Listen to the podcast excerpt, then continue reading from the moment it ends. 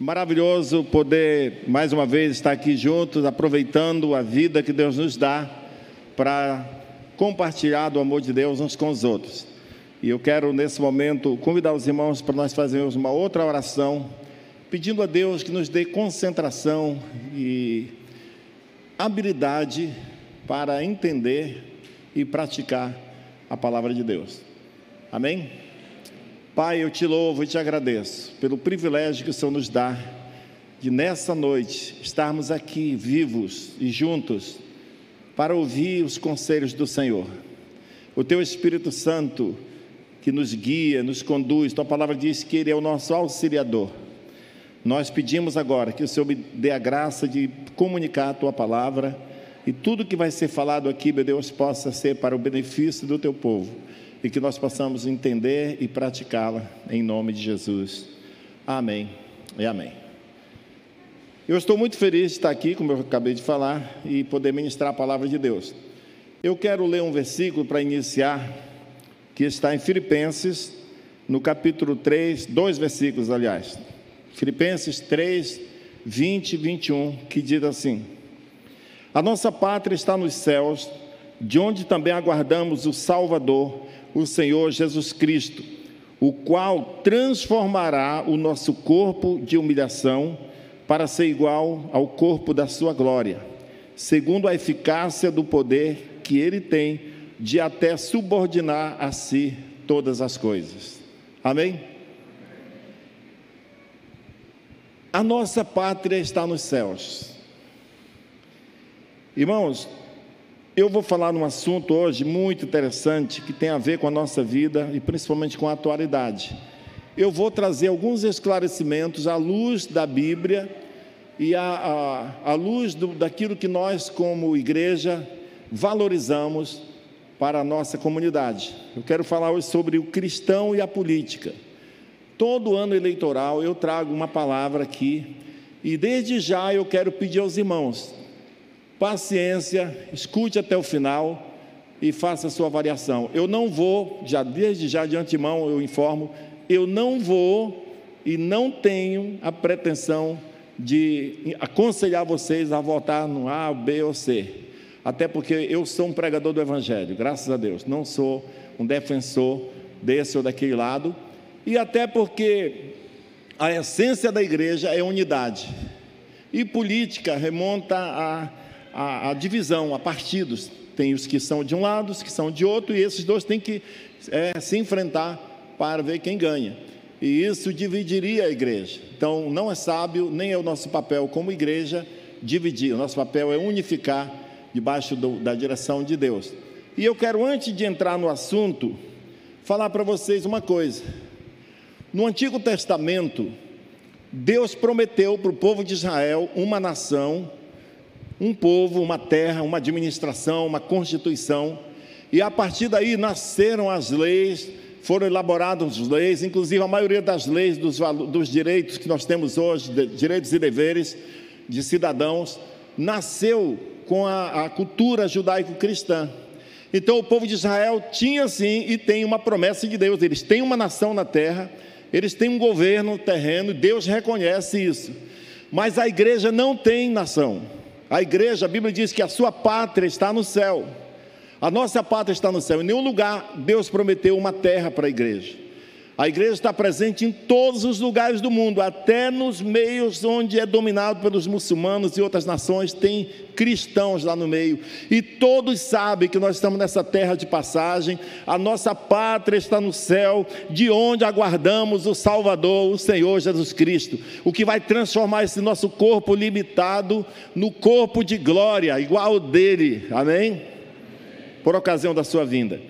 Então, baseado nessas coisas, eu quero dizer para vocês, explanar aqui um pouco sobre o ponto de vista de como a nossa igreja trata esse assunto política, porque isso é muito importante. Agora, fique bem claro uma coisa: nós vamos falar sobre as igrejas que estão debaixo da nossa jurisdição, no caso, o estado de Roraima e a igreja da Venezuela está sob minha jurisdição. Então eu falo pela nossa igreja aqui. Isso não nos dá o direito de julgar ou criticar qualquer outra igreja que pense diferente. Nós, como cristãos, temos que manter a unidade.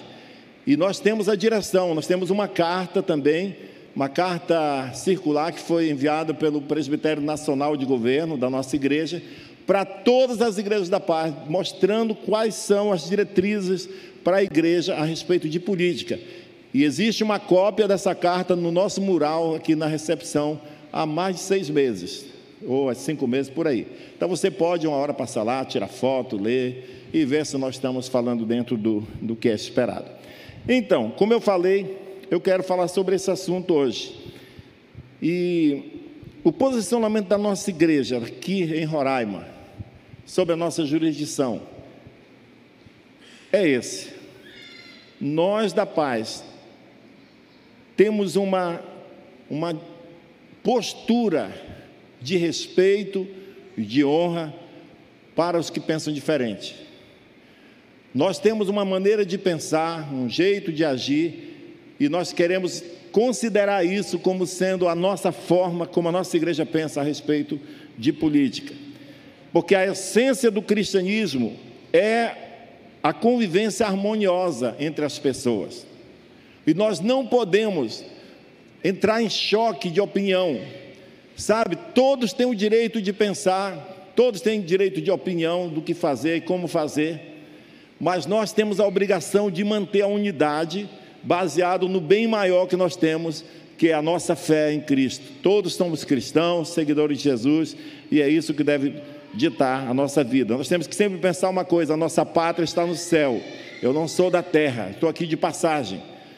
Nós somos cidadãos celestiais.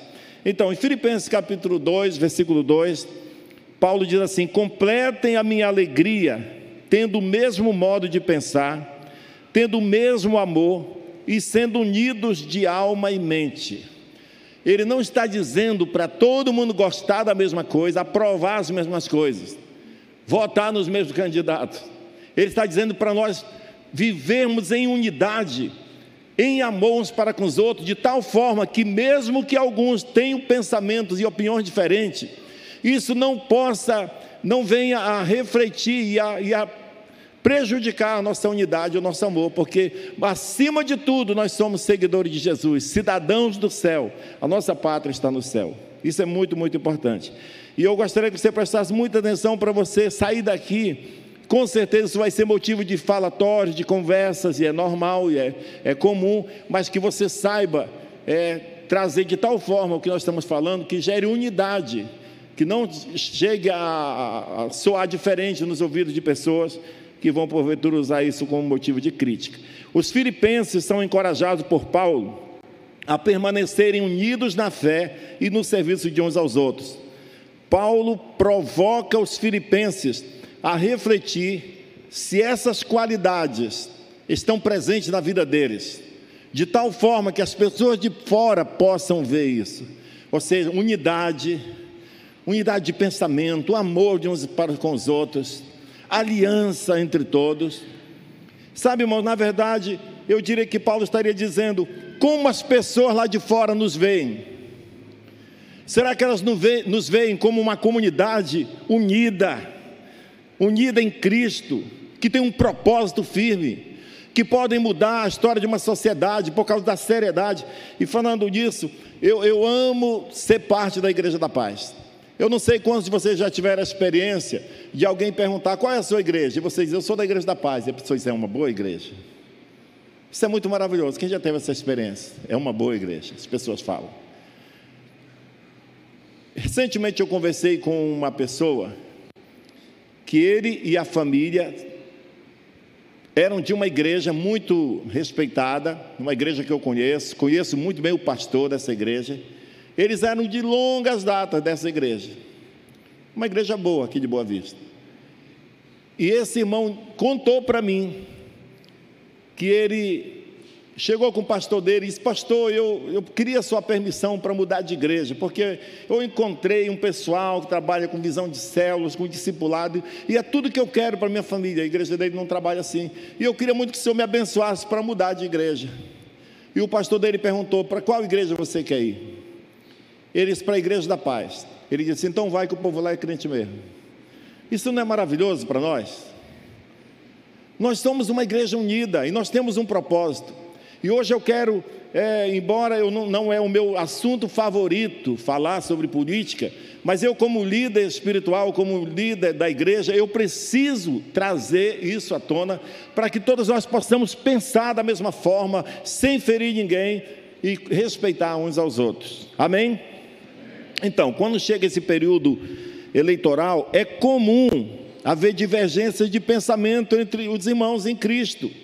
Isso é legítimo, pois todos somos cidadãos livres e podemos sim ter nossas opiniões e expressá-las sem medo de ferir e sem ser ferido.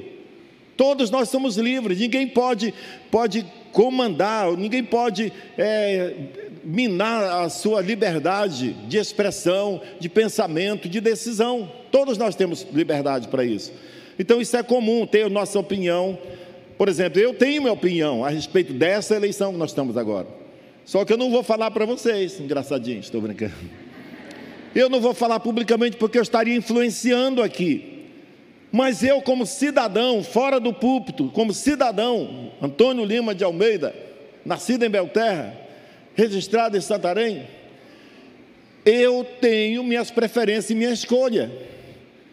E se qualquer pessoa me procurar no, no particular e disser, nem me chame de pastor nessa hora, me chame de Lima. Lima, eu queria saber, sabe, eu estou confuso, não sei o que fazer, e eu, talvez você tenha mais esclarecimento. Você poderia me dizer em quem você está pensando em votar? Porque eu estou querendo escolher, mas não tem. Eu diria assim: eu vou falar para você assim, olha, eu vou votar nesse ou naquele candidato. E se ele perguntar por quê, eu vou dizer, no particular. Lembra, todos somos livres e temos direito de expressar nossa opinião e respeitar uns aos outros. Se a pessoa disser, eu, pois eu penso totalmente diferente, sabe o que vai acontecer? Nada, você vai continuar sendo meu irmão em Cristo, eu vou continuar te honrando, te respeitando, porque você é filho de Deus, você tem direito de escolher, você tem liberdade em Cristo, amém? Isso é muito lindo, é isso que Paulo está querendo dizer. Não deixe que as coisas desse mundo, não é à toa que ele começa dizendo: a sua pátria está no céu. Sabe, irmãos, eu não sei, eu vou abrir um parênteses aqui, eu não entendo quando eu vejo um homem chorando porque o Flamengo perdeu na partida. Eu nunca derramei uma lágrima, nem quando o Brasil perdeu, de 7 a 0. 7 a 1 parece, né? Eu nunca gastei minha emoção com esse negócio. Mas tem gente que chora. Tem pessoas que trabalham no pesado e ficam acordados uma noite toda para assistir uns carros rodando na pista por 70 rodadas. Ai meu Deus. Eu não aguento ver quatro. Eu sempre pensava, deveria ser essas provas de automobilística, deveria ser só quatro voltas. Para que tudo isso? porque eu não gasto minhas emoções com isso. Claro, eu não exijo que você seja igual a mim, eu respeito você por isso. Mas o que eu estou dizendo é que às vezes nós envolvemos nossa paixão em coisas que não, não acrescentam muito na nossa vida. Eu não entendo como pessoas são capazes, irmãos em Cristo, brigar um com o outro, ficar irado, sabe, por, por causa de candidato político. Eu não entendo isso tudo que. E cuidado, irmão, se você for votar nessas eleições baseado no candidato que você é apaixonado por ele, você pode estar cometendo um grande erro. Porque tudo que é decidido em cima da emoção, da paixão, até casamento, quem se casa baseado na paixão, ah, eu sou tão apegado àquela menina, é a paixão da minha vida. Às vezes os pais estão dizendo, meu filho, ela não serve para você, ou minha filha, ele não é uma pessoa boa. Não, mas eu não sei viver sem ela, sem ele, eu não sei viver sem ela. Até casar e passar uns meses e descobrir que consegue viver sem ela. E aí vai para o cartório divorciar, que coisa terrível. Porque foi baseado em, em paixão, em emoção. Decisões importantes se toma consciente. Decisões importantes têm que ser pensadas, estudadas. Irmãos, até a Bíblia, até para seguir Jesus para ser salvo, você sabia que Deus não diz assim, você tem que ser salvo, porque isso é o certo a fazer, senão vai para o inferno, venha para cá, você tem que ser salvo. Deus não faz isso. Ele diz para você: olha, a palavra de Deus está aí, ela diz isso, isso, isso, escolhe o bem e não o mal, e é você que decide. Lá na Bíblia tem uma história do o rico e Lázaro. Deixar bem claro que aquele rico foi para o inferno não é porque ele era rico, não E o pobre não foi para o céu, não era porque era pobre, não, porque tem rico que é muito dedicado a Jesus, e tem pobre que não é dedicado a Jesus, que não quer saber de Deus. Então a razão ali é porque um servia a Deus e outro não. Um tinha entendido os princípios de Deus e respeitava, o outro não. Mas a Bíblia diz que aquele homem que, que morreu foi para o inferno, ele estava lá das chamas, e ele olhou e viu do outro lado Lázaro, que tinha ido para o paraíso, no seio de Abraão. E ele disse: o homem lá do, do inferno gritou: Pai Abraão, manda esse Lázaro molhar a ponta do seu dedo na água e refrescar minha língua, porque eu estou aqui nesse tormento. Quem já ouviu essa mensagem? Quem já leu? O que foi que Abraão respondeu? Não dá, tem um abismo entre nós aqui, não dá para ir para lá e nem vir de lá para cá. E o homem disse: Então manda Lázaro ir lá na minha casa, na casa dos meus pais, porque eu tenho cinco irmãos. Pede para ele avisar-nos, para que eles não venham para esse lugar de tormento. Abraão disse: Ele tem Moisés e os profetas, tem igreja em cada esquina, tem a palavra de Deus, que eles ouçam essas mensagens e pesquisem na Bíblia e se convertam. Até a salvação é uma decisão inteligente que você faz e consciente. Então, política tem que ser feito consciência. Deixa eu te falar uma coisa, eu estou diante de um público, público mais inteligente da terra, os cristãos, que escolheram a vida a Bíblia diz que nós somos mais sábios do que os nossos mestres, porque nós temos a palavra de Deus no nosso coração.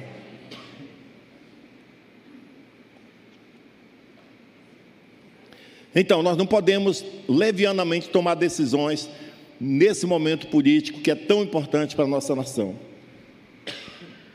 Vou tomar mais uma água aqui. Porém, todos devem lembrar que, além e até acima de sermos cidadãos brasileiros, somos cidadãos do reino do céu. Amém? Na hora de divergir, na hora de conversar sobre isso, lembra da posição que você está. Eu não vou brigar por uma coisa que está abaixo de mim, da minha posição. Eu sou cidadão do céu, você é cidadão do reino dos céus. Então, devemos amar e respeitar as outras pessoas, apesar deles terem opiniões diferentes de você. E nós devemos expressar esse amor e esse cuidado, lutando pela unidade do corpo de Cristo, fazendo de tudo para que esses assuntos não venham nos separar. Porque isso é um momento muito importante que nós estamos vivendo. Em Filipenses capítulo 1, versículo 27 diz: "Acima de tudo, vivam de modo digno do Evangelho de Cristo. Porque, infelizmente, na época de eleições, o que tem acontecido é que entre irmãos em Cristo, muitas vezes são atitudes não cristãs, irmãos que estão excluindo o irmão das suas redes sociais, bloqueando, chateado, porque pensam diferente. Não devia ser assim. Cada um deveria ser respeitado com a opinião que tem. Cada um, cada um deveria ter direito de se expressar e ser respeitado do mesmo jeito. Isso é muito importante para nós que somos cristãos. Eu quero encorajar vocês a respeitar a opinião das pessoas e nunca deixar de amar e continuar sendo amigo, mesmo daqueles irmãos que pensam diferente de você. Amém? Se nós queremos ser uma comunidade séria, que ama a Deus e que é um exemplo, um testemunho por de fora, nós temos que agir assim. Vamos lembrar que um dia todos nós vamos estar juntos para todo sempre no céu, juntos. Então nós precisamos trabalhar para que nada nos separe aqui, porque nós somos cidadãos de Deus. Se você já foi lavado pelo sangue de Jesus, você é meu irmão em Cristo. E eu quero falar para você uma coisa: até se você pensar diferente de mim, eu vou continuar te admirando, te respeitando como meu irmão em Cristo. Esse é o meu propósito, minha determinação. Se você pensar totalmente diferente, não tem problema, eu vou te respeitar do mesmo jeito.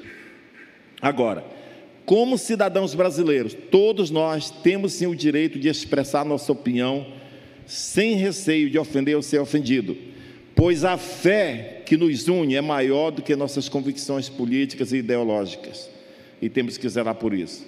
Então, antes de expressar a minha opinião, porque eu tenho uma opinião, como pastor, eu tenho alguma coisa para dizer hoje aqui para vocês. Vocês vieram aqui para me ouvir. Então eu tenho uma, algumas coisas para dizer, mas antes de eu falar sobre a minha opinião, o que eu quero dizer para vocês a respeito disso, eu quero deixar bem claro que nada vai mudar entre nós se você sair daqui dizendo não concordo com o que ele disse. Não vai mudar nada, a não ser que você diga não quero mais ir para essa igreja. Eu não posso obrigar. Mas se você continuar sendo dessa igreja, você vai continuar sendo amado e respeitado sempre. Então, a minha opinião é que nós, como cristãos, que baseamos nossa vida na palavra de Deus, devemos apoiar candidatos, seja para governador, seja para presidente, seja para qualquer outro cargo. Votar ou apoiar candidatos que mais se aproximam, suas ideias mais se aproximam com os princípios da palavra de Deus que nós defendemos. Isso é óbvio. Sabe, nós como cristãos temos que ser coerentes com a nossa fé. Nós temos que procurar dentre os candidatos que estão aí, aqueles que mais se aproximam dos valores da palavra de Deus. Devemos voltar e apoiar aqueles candidatos que, que por exemplo, é, que são a favor da vida, que são contra o aborto, que não concordam, publicamente e claramente declaram que não concordam com o assassinato de crianças no ventre da mãe. Sabe, irmãos, até entre os descrentes, sabe, até qualquer pessoa comum, de bom senso, não concordaria com o assassinato de inocentes. Eu fiz uma, uma eu, eu dei um exemplo aqui meio, meio extravagante no culto anterior, que eu vou falar de novo agora eu estava dizendo, se imagina se nós fôssemos uma assembleia que decidíssemos sobre a nossa vida aqui, em comunidade. E de repente uma pessoa chegasse aqui e pedisse o microfone, pastor, eu tenho uma coisa para falar, eu quero pedir a orientação da comunidade para tomar uma decisão na minha vida. Se senhor permite, eu desse o microfone para ele. E ele dissesse, irmãos, eu tenho um filho adolescente que não está me obedecendo. Eu digo para ele fazer uma coisa, ele não faz. E eu queria saber se os irmãos me apoiam porque eu quero chegar em casa, pegar uma faca e picar ele todo de faca e matar aquele desgraçado. Quantos votariam a favor? Pode, pode fazer, eu concordo. Nós não concordamos com isso, é óbvio. Mas como que alguém pode concordar que isso seja feito com um inocente que não pode se defender? Eu estava dizendo, talvez esse adolescente até desse o pulo do gato lá e escapasse, se defendeu. Mas um inocente não pode se defender e todo mundo tem direito à vida, e nenhuma pessoa pode nos convencer que o aborto é uma coisa que tem que ser legal. Então você não, não é possível que você vai, como cristão, vai dar o seu voto. Eu quero que nos governe alguém que é a favor desse assassinato de crianças. Não é possível compreender. Mas se você pensar assim, paciência, quem sou eu para mudar a sua vida? Eu estou falando em pontos que nós devemos refletir. Amém? Outra coisa, nós devemos votar em candidatos que são contra a liberação das drogas. Nós não podemos, em sã consciência, pensar que liberar as drogas a coisa vai melhorar. Sabe, irmão, só quem nunca teve um filho, ou um parente, ou um amigo que viveu escravizado no Beral, na, na, na Cracolândia da vida, pais que não dormem, que sofrem, só quem teve, passou por isso, quem teve conhecimento de uma situação dessa, sabe o que, que as drogas podem fazer, e você vai ser a favor de alguém que libera as drogas. Você vai votar a favor de alguém que. Você votaria em alguém que liberaria? Ah, mas eu, eu, você tem um pensamento que você gostaria que as drogas fossem liberadas. Eu acredito que não tem ninguém aqui, mas se tivesse, mas isso é bom para a sociedade mesmo? Eu estou dando algumas dicas sobre o que você não deve votar e, e, o que deve votar. Eu não vou dizer o nome de ninguém. Eu não tenho obrigação e nem dever de fazer isso e nem também coragem para fazer, porque eu não iria contra a minha consciência. Eu creio que nós devemos apoiar e votar nos candidatos que de verdade são contra a corrupção e que, que, estão dispostos a lutar para defender e proteger o Brasil, libertar o Brasil dessa desgraça chamada corrupção. Você sabia que a corrupção mata mais do que a Covid? Sabe, irmãos, os hospitais do Brasil que estão aí abandonados, faltando medicamento, faltando equipamento, faltando médicos, médicos que viram dias e noites ganhando pouco, trabalhando mal, enfermeiro, todo o pessoal de saúde sendo torturado, trabalhando em forma desumana, porque o dinheiro que era para suprir isso vai pelos ares. Não é que não tem dinheiro, tem muito dinheiro, o Brasil é rico. Mas quem é que coloca as pessoas lá? Somos nós. Então é muito importante que a gente pense nisso antes de votar. É muito importante. É responsabilidade nossa, sim. Nós não podemos fugir dessa responsabilidade. Nós devemos escolher votar em candidatos que, inclusive, não sejam aliados a corruptos que já foram condenados pela justiça. Não é razoável um cristão votar em pessoas. Ah, talvez esse candidato, pastor, é bom, eu conheço a pessoa dele, mas ele está aliado a partido ou a, ou a candidatos, a outras autoridades que porventura tenham sido condenados, é a mesma coisa. Então, o meu, meu desejo, a minha, a minha instrução aqui, a minha direção, meu simples conselho, melhor dizendo, é que você pense muito bem nisso antes de votar, porque é nossa responsabilidade. Outra coisa, eu creio também que nós devemos apoiar aqueles candidatos que defendem a família, que é contra a erotização de crianças. Você já pensou, irmãos? Só louco, só louco, só quem está mesmo possuído por ideias demoníacas concordaria que crianças pequenas começassem a aprender sobre sexualidade na escola e ainda de uma forma errada, totalmente deturpada. Sabe, mas existe um domínio do maligno, esse mundo jaz no maligno, a Bíblia diz. E nós, como cristãos, precisamos nos levantar pelo voto. Por enquanto a igreja está ainda seguindo as leis, enquanto essas leis não se virarem contra a palavra de Deus, porque vai chegar o tempo que nós vamos ter que ser contra a lei. Porque quando eles botarem leis dizendo a Bíblia é um livro subversivo, está proibido seguir a Bíblia, está proibido seguir a Cristo, você vai se desviar? Claro que não. Nós vamos ser do contra. Nós vamos ficar fora da lei. Mas enquanto é possível harmonizar com as leis, enquanto nós podemos influenciar, nós temos que fazer isso. Isso é muito, muito importante. Outra coisa, uma vez que, eh, mais uma vez eu quero enfatizar que se você pensa diferente, nós te amamos e respeitamos a sua opinião. Porém, eu quero lembrar que acima de brasileiros, de sermos brasileiros, nós somos cidadãos do céu. Nós somos cristãos. Como brasileiros, nós vamos lutar por um país melhor e mais justo para os nossos filhos e netos. Eleições não são apenas para esses quatro anos. Uma eleição pode mudar toda uma cultura. Eu estava lendo recentemente num livro sobre o pós-modernismo, um livro não cristão. E o escritor estava dizendo o seguinte: é uma tendência da humanidade se depravar e abandonar a fé e abandonar a Bíblia e virar, virar uma bagunça, uma anarquia.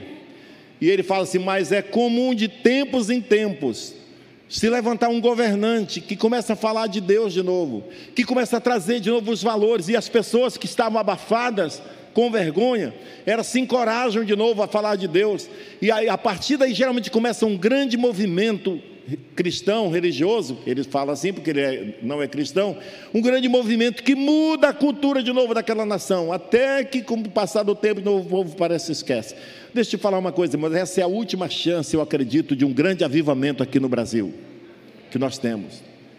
A Europa está uma, uma, derrota. Os países do mundo sofreram e estão em confusão. O Brasil está se despontando como uma nação poderosa na terra. O Brasil hoje Hoje, depois da pandemia, com todas essas crises, o Brasil alimenta 20%, ou seja, de cada cinco pratos de alimento do mundo, o Brasil é responsável por um. Ou seja, nós produzimos, nós somos um celeiro para o mundo. Deus nos deu riquezas, então nós, como povo de Deus, temos que votar, orando, buscando a Deus e votar em pessoas que vão melhorar isso, que vão fazer bom uso disso para o bem da nação e para que o Brasil seja uma referência para o mundo. Como cristão, nós devemos continuar andando em amor uns para com os outros, tanto antes como depois das eleições. E tem uma, uma, um artigo publicado pela Associação Evangélica Brasileira, foi um artigo para as igrejas, para os pastores. E a nossa igreja concorda, apoiou esse, essa publicação. E eu tirei algumas coisas para ler para os irmãos aqui. Diz assim o começo: visamos contribuir para uma maior conscientização no meio cristão, no sentido de que o voto evangélico não seja manipulado como tantas vezes tem acontecido. Então, incentivar os cristãos a pensar para votar certo. E aqui vão alguns conselhos dessa organização chamada Associação Evangélica Brasileira que a igreja se porte nessa questão com o máximo de ética e decoro. Ou seja, não pratiquemos coisas escandalosas no que diz, no que diz respeito à política. Como infelizmente muitas vezes acontece, pessoas que trocam seus votos, vendem seu voto, que às vezes trabalham para políticos que são declaradamente homens malignos, que, que são contra o reino de Deus.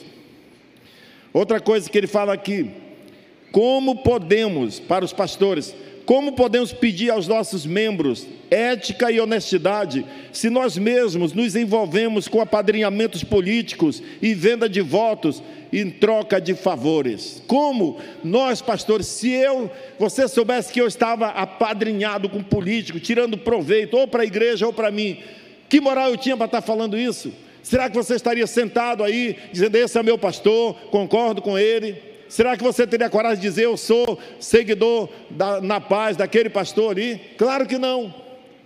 Então nós temos que ser sérios com isso. Agora, próximo. Em resumo, o nosso desejo como liderança é ver os pastores brasileiros ensinando o povo a pensar e a decidir por si próprios nas questões políticas levando em conta propostas sérias que apontem para o bem comum. Ou seja, o que nós queremos é orientar vocês para não pensar pequeno, para não ficar pensando apenas nos seus interesses, mas escolher candidatos que têm o potencial e a, e a, a capacidade e, e o pensamento de trabalhar para o bem comum, para toda a comunidade, para todo o país. Isso é muito importante para todos nós. Queremos também colaborar para que termine a velha ideia de que a igreja deve eleger pessoas pensando nos seus próprios interesses. Essa é uma ideia que eu nunca compartilhei e não vou compartilhar. Se algum dia eu falar para vocês, irmão, vamos votar no candidato fulano de tal, porque ele prometeu Aliás, deixa eu falar diferente. Se algum dia um candidato chegar para mim e ser pastor, nós gostaríamos que o senhor nos ajudasse, porque a minha intenção, se eu eleito for, eu vou mandar botar energia lá no sítio da igreja. Não, já tem energia. Vou mandar asfaltar a estrada até no sítio da igreja. Eu não voto em você. Porque se você vai com essa intenção, você é corrupto. Você já vai comprometido com coisas pequenas. Você não tem a visão de toda a sociedade. O político não é para pensar em si mesmo. Igual eu na igreja, não tenho que pensar num ou do outro. O que nós trabalhamos é para toda a nossa comunidade. Um político ele deve pensar em toda a sua jurisdição, para onde ele foi eleito, para quem ele foi eleito. Ele deve trabalhar, se eleger para esse fim e não para interesses pessoais ou da sua comunidade particular. Como em tudo mais, precisamos ser exemplo também nessas questões políticas. E aí ele tem algumas, algumas sugestões sobre o voto ético. Preste atenção aqui: o voto ético. Primeiro, o cristão não deve violar sua consciência política. Ninguém pode chegar e mudar seu pensamento contra a sua consciência. O cristão não deve violar sua consciência política. Ele não deve negar a sua maneira de ver a realidade social mesmo que o líder da igreja tente conduzir o voto da comunidade para uma outra direção, não deve seguir esse líder. Porque nenhum líder, nenhum pastor, nenhum padre, inclusive, é proibido pela lei eleitoral os pastores pedir voto, fazer campanha na igreja. É proibido. E se não fosse proibido, nós já éramos assim antes, desde antes, porque nós sabemos que o nosso chamado é para pregar o Evangelho para todos, seja ele do candidato A, B ou C, nós não temos bandeira política, graças a Deus. Nós queremos o bem de todos. Nenhum cristão deve se sentir obrigado a votar em um candidato pelo simples fato dele se declarar cristão ou evangélico. Ser cristão somente ou evangélico não quer dizer que é um bom político, um bom governante. Só por ele ser evangélico não é motivo suficiente para você votar nele. Antes disso, evangélico, os evangélicos devem discernir se os candidatos ditos cristãos são pessoas lúcidas e comprometidas com as causas da justiça e da verdade. E mais, é fundamental que o candidato evangélico queira se eleger para propósitos maiores do que apenas defender os interesses imediatos de um grupo ou de uma denominação evangélica. Quarto, um político evangélico tem que ser, sobretudo, um evangélico na política e não apenas um despachante de igrejas. Ou seja, um político evangélico, acima de tudo, ele deve ser um evangélico na política, trazendo seriedade, honestidade, lutando pela verdade. E não um despachante de igreja, um lobista lá. Não, eu estou aqui para conseguir uma concessão de rádio para a igreja. Não, eu estou aqui fazendo, participando de, de, de votações que vai contra a minha consciência, mas para tirar proveito. Não concorde com isso, eu não concordo com isso também. E por fim, os fins não justificam os meios. Portanto, o eleitor cristão não deve jamais aceitar a desculpa de que um político evangélico votou de determinada maneira apenas porque teve a promessa de que, em fazendo assim, ele conseguiria alguns benefícios para a igreja, como estação de rádio, concessão de TV ou coisa parecida.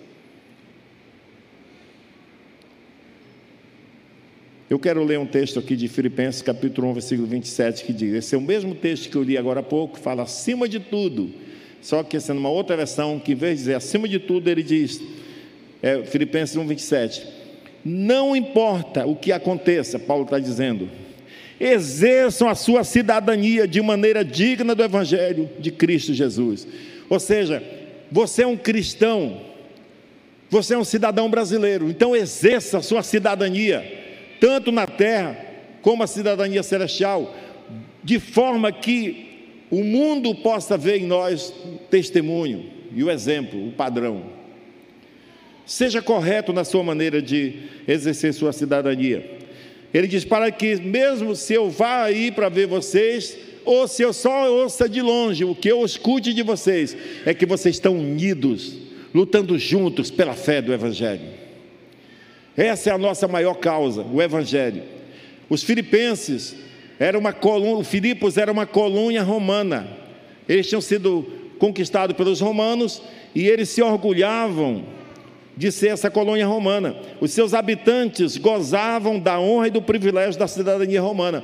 Os romanos na época chegaram naquela região lá e eles conquistaram a cidade de Filipos e os romanos chegavam assim, eles chegavam e botavam, tinha um grupo chamado Eclésia, que eles chamavam aquela comunidade para uma assembleia, era uma assembleia de pessoas livres, e aquelas autoridades diziam assim: Olha, nós estamos aqui hoje, tomando posse daqui, e nós queremos convidar vocês para fazer parte da eclésia. Foi daí que veio o nome igreja. Comunidade de pessoas livres. E eles diziam: vocês têm a liberdade de escolher nós não queremos forçar a barra, nós damos liberdade. Se você se tornar cidadão romano, seus filhos vão estudar nas melhores escolas, vocês vão ter os melhores empregos. O cidadão romano tem privilégios. E Filipos era uma comunidade dessa. Então a igreja estava cheia de pessoas que provavelmente, se eles fossem bem honestos, talvez eles iam perder privilégios. E Paulo está dizendo para os filipenses sobre isso, ele está falando: lembra é, congregação de Filipos, de que eles devem, lembrando eles de que eles devem olhar para Cristo e não para César, como modelo de comportamento, já que a primeira fidelidade deles deve ser para Deus e não para o governo humano, no caso, o imperador César. Paulo lembra aos filipenses que a sua responsabilidade maior é estarem unidos, lutando juntos pela fé do Evangelho. Ou seja, pelo reino maior, que é o reino de Deus. Então, nós somos cidadãos brasileiros, vamos votar. Inclusive, eu quero falar para os irmãos: nós não podemos também é, chegar ao ponto ai meu Deus, será que quem é o escolhido de Deus? Não sabemos, talvez nenhum deles. Talvez Deus tenha escolhido, mas eu, o que eu quero dizer é que eu e você precisamos pesquisar. Hoje tem informação demais, redes sociais, e não escute a primeira coisa e acredita, meu Deus, é isso mesmo. Não, pesquisa para ver se é verdade. É um trabalho que nós temos que fazer, irmãos. É muito importante a gente pesquisar para tomar decisões. Nós não podemos fazer como avestruz que põe a cabeça na areia, enfia lá e está tendo perigo, eu não quero nem ver o que vai acontecer. E fica com a cabeça na areia. Não, nós temos que ser responsáveis. Nós temos que exercer nossa cidadania aqui na terra. E como cristãos, dizer: Deus me dá iluminação. Deus não vai mandar um santinho cair do céu dizendo: é esse. Ele vai dizer: pesquisa, meu filho usa das suas faculdades, usa dos, dos, seus amigos, dos meios de comunicação, procura conhecer e faça uma escolha consciente. Isso é muito importante. Quando nós lemos esse texto, que acima de tudo vivam de forma digna do Evangelho, ele está falando: comporte-se como cidadãos do reino de Deus. Não espere, desculpa, não despreze o seu direito de votar. Eu quero falar um último conselho para os irmãos aqui. Pode ser que alguns pensem assim: ai meu Deus, está tão difícil escolher que eu prefiro não votar em ninguém. Deixa eu falar, não faça isso. Como pastor dessa igreja, eu estou pedindo: se você tem título de eleitor, se você está habilitado a votar, vote com confiança nessas eleições, seguindo a sua consciência. Amém, irmãos? Porque muitos protestaram não votando ou votando nulo e deram voto para o lado que eles nem queriam. Quem sabe se você é um daqueles que diz assim, eu não vou votar porque está tão bagunçado que eu não sei em quem votar, eu não vou votar em ninguém também. E quem sabe se depois da na, na apuração você visse que a pessoa que você não queria foi eleito por um voto. E você vai ficar os quatro anos dizendo, meu Deus, eu, pela minha omissão, elegi aquele que eu não devia. Não seja covarde, vá em frente, busque a Deus, peça sabedoria de Deus, se informe com as pessoas. Sabe, se você chegar e perguntar para mim, eu não tenho a resposta para você, mas eu sei para mim. E se alguém chegar para mim e perguntar de mim, eu sei de mim, e eu posso dizer, porque eu sou um cidadão brasileiro, não vou falar aqui como pastor, aqui na igreja. Mas pense bem antes de votar. E o último versículo que eu quero dizer, que eu quero ler é Efésios 5,17 que começa dizer assim: por esta razão, que razão? Eu sei que tem alguns teólogos aqui, estudiosos da Bíblia, que vão dizer, pastor, o contexto não era esse, é verdade. Paulo estava falando umas coisas lá no contexto, e aí ele diz: por essa razão, por aquilo que ele estava falando, só que eu estou pedindo permissão para trazer para a interpretação de hoje, para o nosso contexto, por causa de tudo isso que eu falei, do momento crucial que nós estamos vivendo politicamente. Por essa razão, irmãos, Procure conhecer, ou por essa razão, não sejam insensatos, mas procurem compreender qual é a vontade do Senhor. Amém? É isso que eu queria dizer para os irmãos. E dizer que nós somos uma comunidade potente, que tem o poder de transformar uma sociedade, não fazendo política, mas sendo exemplo para esse mundo. Ah, pastor, e um membro da igreja pode trabalhar para político? Pode, você é livre. Ninguém vai te condenar. Nós vamos respeitar você. Todo mundo pode fazer o que quiser, é trabalhar mesmo. Só não pode ser desonesto. Só não pode fazer maracutaia. Porque um cristão não faz essas coisas. Mas existe liberdade. Ah, pastor, eu posso levar o candidato na minha célula? Pode ser, quer dizer, nas qualquer célula ele vai, mas ele não vai ter vez de falar, porque lá é uma reunião cristã, não é uma reunião política. Igual pode ter candidatos aqui hoje, não sei. Mas ele nunca vai subir aqui para falar, porque aqui é um lugar de pregar o Evangelho. Mas ele vai ser bem recebido como pessoa, todos são bem recebidos, todos são respeitados. Amém? Então eu quero pedir para os irmãos, sejam coerentes com a sua fé. E escolha com consciência, irmãos, cada um. Sabendo de uma coisa, dou minha palavra. Se você quiser experimentar, que experimente, falar comigo e dizer para mim que você vai votar totalmente contra o que eu vou votar, e eu vou dizer, amém, irmão, fica à vontade. Você, é a sua escolha mesmo? É, tem certeza? Tem. Pode votar. E eu vou continuar te respeitando, te amando, e eu quero te ver todo domingo aqui. Amém? Eu quero estar junto com você sempre aqui.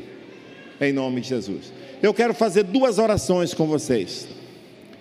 Primeira, eu quero orar por todos nós aqui, para que Deus nos dê a graça e a sabedoria para escolher.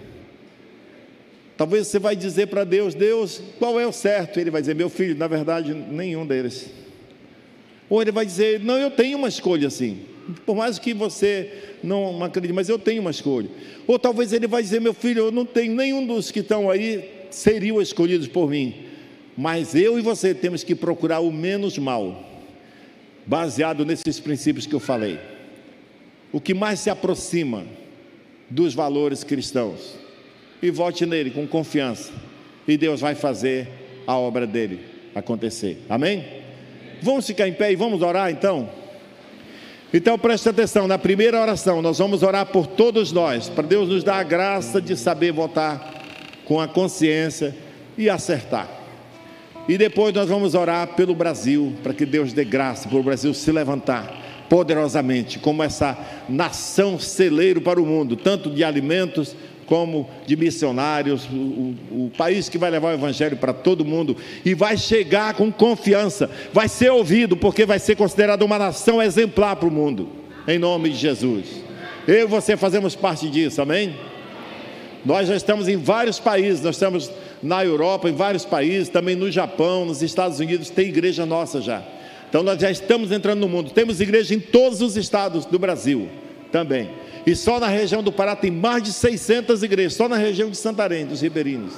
Nós fomos chamados por Deus para levar o Evangelho para o mundo todo. E não depende de qual é o seu partido, qual é o seu candidato. Todos somos filhos de Deus e vamos chegar no final e dizer: vamos morar no céu. Foi bom enquanto estivemos lá na terra, fizemos o possível, votamos com a nossa consciência. Enquanto nós estivemos lá, fizemos a nossa parte. Mas o nosso foco geral é estar com o Senhor no céu.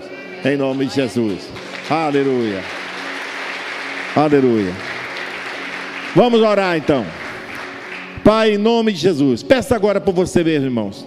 Em nome de Jesus, nós oramos, Senhor, pedindo, meu Deus, sabedoria nos dê graça, Deus, para não errarmos. Ó oh, Deus, nos faça ser firmes contra as investidas do maligno, contra a, a, o assédio daqueles que vão querer comprar votos, que vão querer corromper. Nós não aceitamos, Senhor, nos dá essa força, essa graça para termos fibra moral, para dizer não para a corrupção, para dizer não para a desonestidade e votarmos com consciência e confiança no Senhor. Eu oro, meu Deus, que cada um dos meus irmãos, inclusive eu, minha família, todos tenhamos a, essa certeza de que nós vamos fazer aquilo que o nosso coração vai dizer, baseados no Espírito Santo, a nossa consciência livre em nome de Jesus. Também nós oramos agora pelo Brasil, meu Deus. Pai, essa nação é tão poderosa. E nós estamos num momento tão privilegiado, onde o mundo está olhando para nós e as nossas decisões vão determinar o futuro da nossa nação. Nós oramos, Deus, que esse país possa ser agraciado pelo Senhor, com um presidente que vai, meu Deus, influenciar essa nação para usufruir bem dos recursos naturais que o Senhor nos deu, para sermos uma nação próspera, para os nossos filhos terem orgulho de serem brasileiros, para os nossos filhos terem orgulho, nossos netos terem orgulho da votação que nós fizemos, das escolhas que nós fizemos, que o mundo possa respeitar o Brasil como uma nação inteligente que vota com consciência em nome de Jesus. Que o Senhor Deus abençoe a nossa nação, em nome de Jesus. Amém. Amém. Amém.